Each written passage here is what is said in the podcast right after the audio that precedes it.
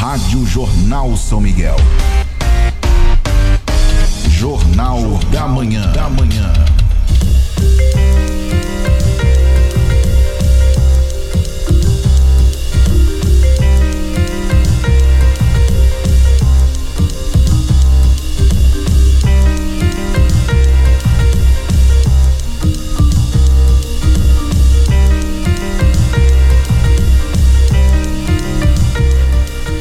7 horas e 25 minutos, 7 e 25 Converso agora com a secretária municipal de Educação de São Miguel do Iguaçu, Eliette Bortoluzzi, falando sobre uma reunião realizada ontem, junto com os secretários municipais, também o secretário de Estado da Educação, Renato Feder.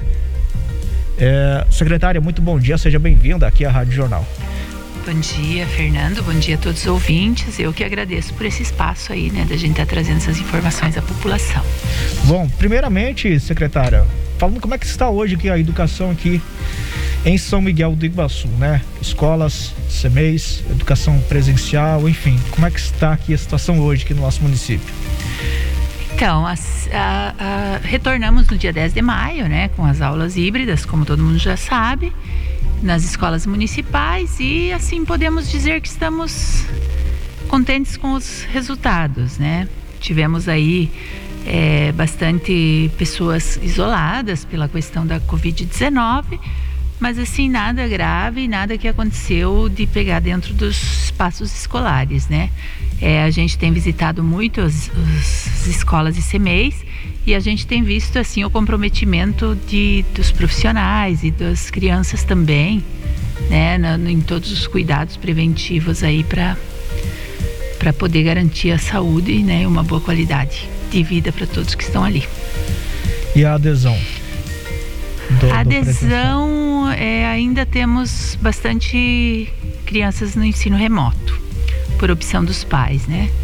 É, mas assim, devagarinho. Aí no início, logo no início que a gente retornou, é, tivemos bastante casos de profissionais isolados pela Covid, então tem alguns pais que tinham optado pelo híbrido e nesse momento acabaram voltando atrás e, e pedindo para deixar os filhos remotos.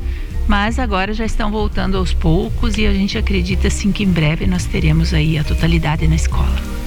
Muito bem, são os desafios aí, né, em uma pandemia. Exato. E ontem uma reunião com o secretário de Estado da Educação. É, o Renato. Tratando sobre assuntos diversos aqui da educação. O que foi tratado, secretária? Então, nós tivemos essa reunião ontem na MOP, né? Era com os secretários é, da, da, região aqui oeste do Paraná, os secretários de educação e os prefeitos, né? Juntamente com o Renato, para a gente tratar de alguns assuntos que, que precisamos estar, né? é, organizando juntamente com o Estado. É, como é os alunos são nosso compromisso, também é compromisso do Estado e também do governo federal, né? Então, assim, a gente sentou, é, tratamos de, de três assuntos es específicos a princípio, que foi a questão das escolas dual, né? Que nós temos três escolas é, com dualidade aqui dentro do nosso município. São aquelas que são municipais e tem o estadual junto. Isso são as escolas que têm essas duas modalidades. Por exemplo, lá no tem São Arthur Jorge. Cardoso, que daí é Dom Pedro, né? Isso. Isso, daí é do Arthur Cardoso, municipal. É, é, por exemplo, de manhã é estadual, à tarde municipal, ou vice-versa, né? Isso, nós temos essas duas modalidades, né? Então temos alunos do município e alunos do estado. Certo. Então o que que acontece? Nós no município nós temos duas escolas que os prédios são do estado e nós usamos com alunos municipais. E nós temos uma escola que é municipal e o Estado faz uso também para os seus, seus estudantes. O é, que, que a gente questionou com ele a respeito disso? A questão da burocratização da, da, das licitações, né? Para a gente fazer esses investimentos em parceria com o Estado.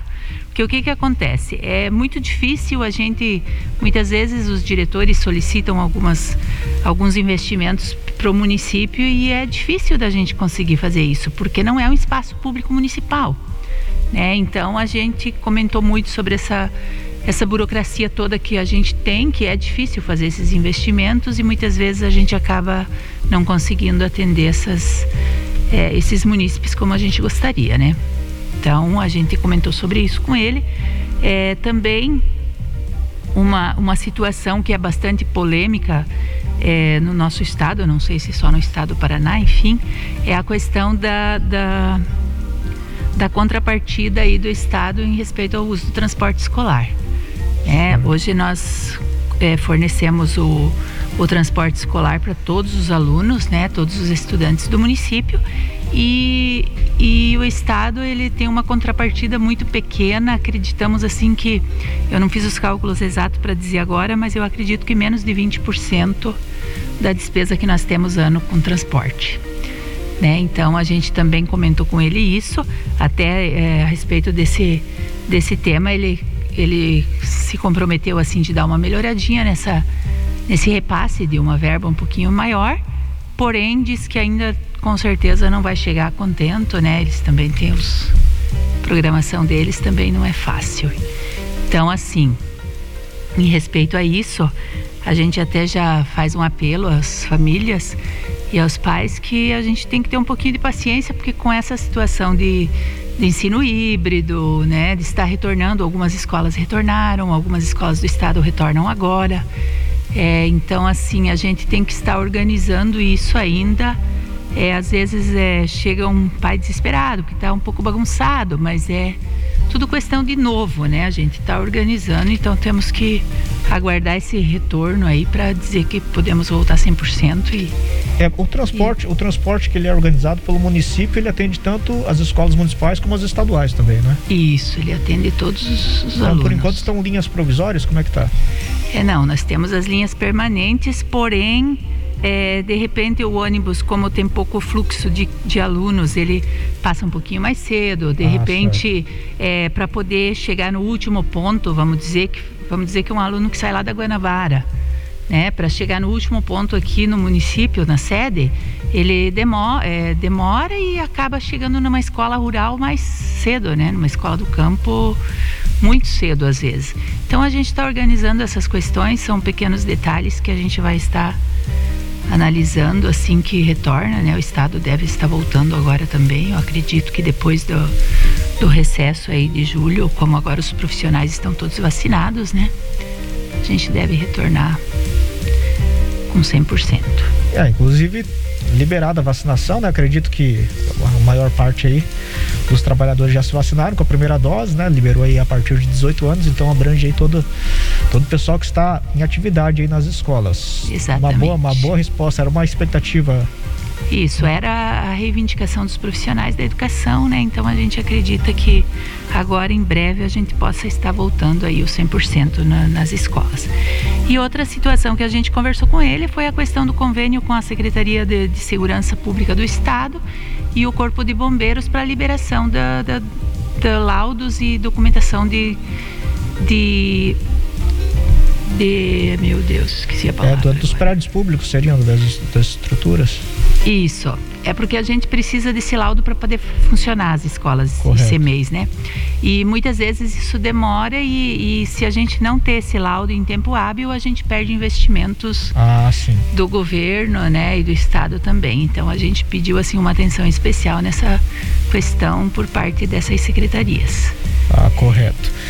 É, são as demandas então aí, né, de São Miguel do Iguaçu, assim como os municípios da região oeste, para o secretário de Estado da Educação. Ele fez alguma avaliação sobre o andamento até agora do, do, do ensino híbrido, uma resposta e perante a, a, região aqui, eu vejo que alguns municípios se interromperam, daí voltaram depois. É, cada município está se adequando da sua forma, né? Como é que estamos aqui? Exato, então, cada município é uma realidade diferente hoje, né? A gente está aí enfrentando essa situação, alguns municípios melhores, alguns com mais dificuldades, né? É, tem que ver também a questão do atendimento essas pessoas que, que apresentam os sintomas da Covid e até a Covid também, né? Não só os sintomas, quem pega essa doença te, depende de um atendimento que não é barato para o governo e são investimentos que vêm sendo feitos. É, mas assim, nas escolas, aqui no nosso município, por exemplo, a gente não parou. A gente teve algumas escolas com seis, sete profissionais, às vezes isolados, mas a, a, escola foi se adaptando, foi se organizando dentro desses espaços para que a gente atendesse toda a demanda que está ali. É, no estado do Paraná, sim, é, teve alguns municípios, é, como Cascavel, por exemplo, que é um município grande, que parou alguns dias, mas também já retornaram.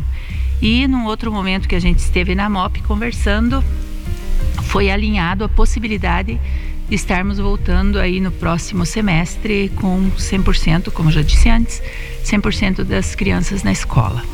É só organizar essa questão de espaço ali, distanciamento de um metro, que agora o Estado exige, né? De, de criança para criança. É, mas assim, a gente acredita que as coisas já começaram a melhorar e a se equilibrar, né? Diminuir bastante os casos, principalmente aqui no nosso município. Então a gente está aí com uma expectativa grande desse retorno. Normalmente no meio do ano tem aquele recesso, né? Tem as férias escolares. Nesse ano começou mais tarde, tudo diferente. Existe essa, alguma previsão de, de, de um, de um encerramento do primeiro semestre, digamos assim, esse recesso? Sim, estamos com. É, nós vamos até reunir os diretores das escolas na semana que vem para estar passando alguns, alguns assuntos relevantes, né, as categorias e, e a gente acredita que, que sim, que os profissionais da educação, como eu já falei em outras vezes que eu estive aqui, eles nunca pararam, né? Por mais que tenha, tem muita gente que, que critica e que porque ah, porque a escola não trabalha, não trabalharam os profissionais, né, não sei o que, não, a gente nunca parou, né? Dentro das possibilidades o que os profissionais da educação puderam fazer, eles estiveram fazendo. E até a gente assim, é, agradece muito também a administração pública por essa parceria e, e esse respaldo que ele tem dado é, para que as coisas ocorram da melhor forma possível. Como ainda o secretário da Educação também ele relatou, é o estado do Paraná ele está entre os estados melhores na área da educação.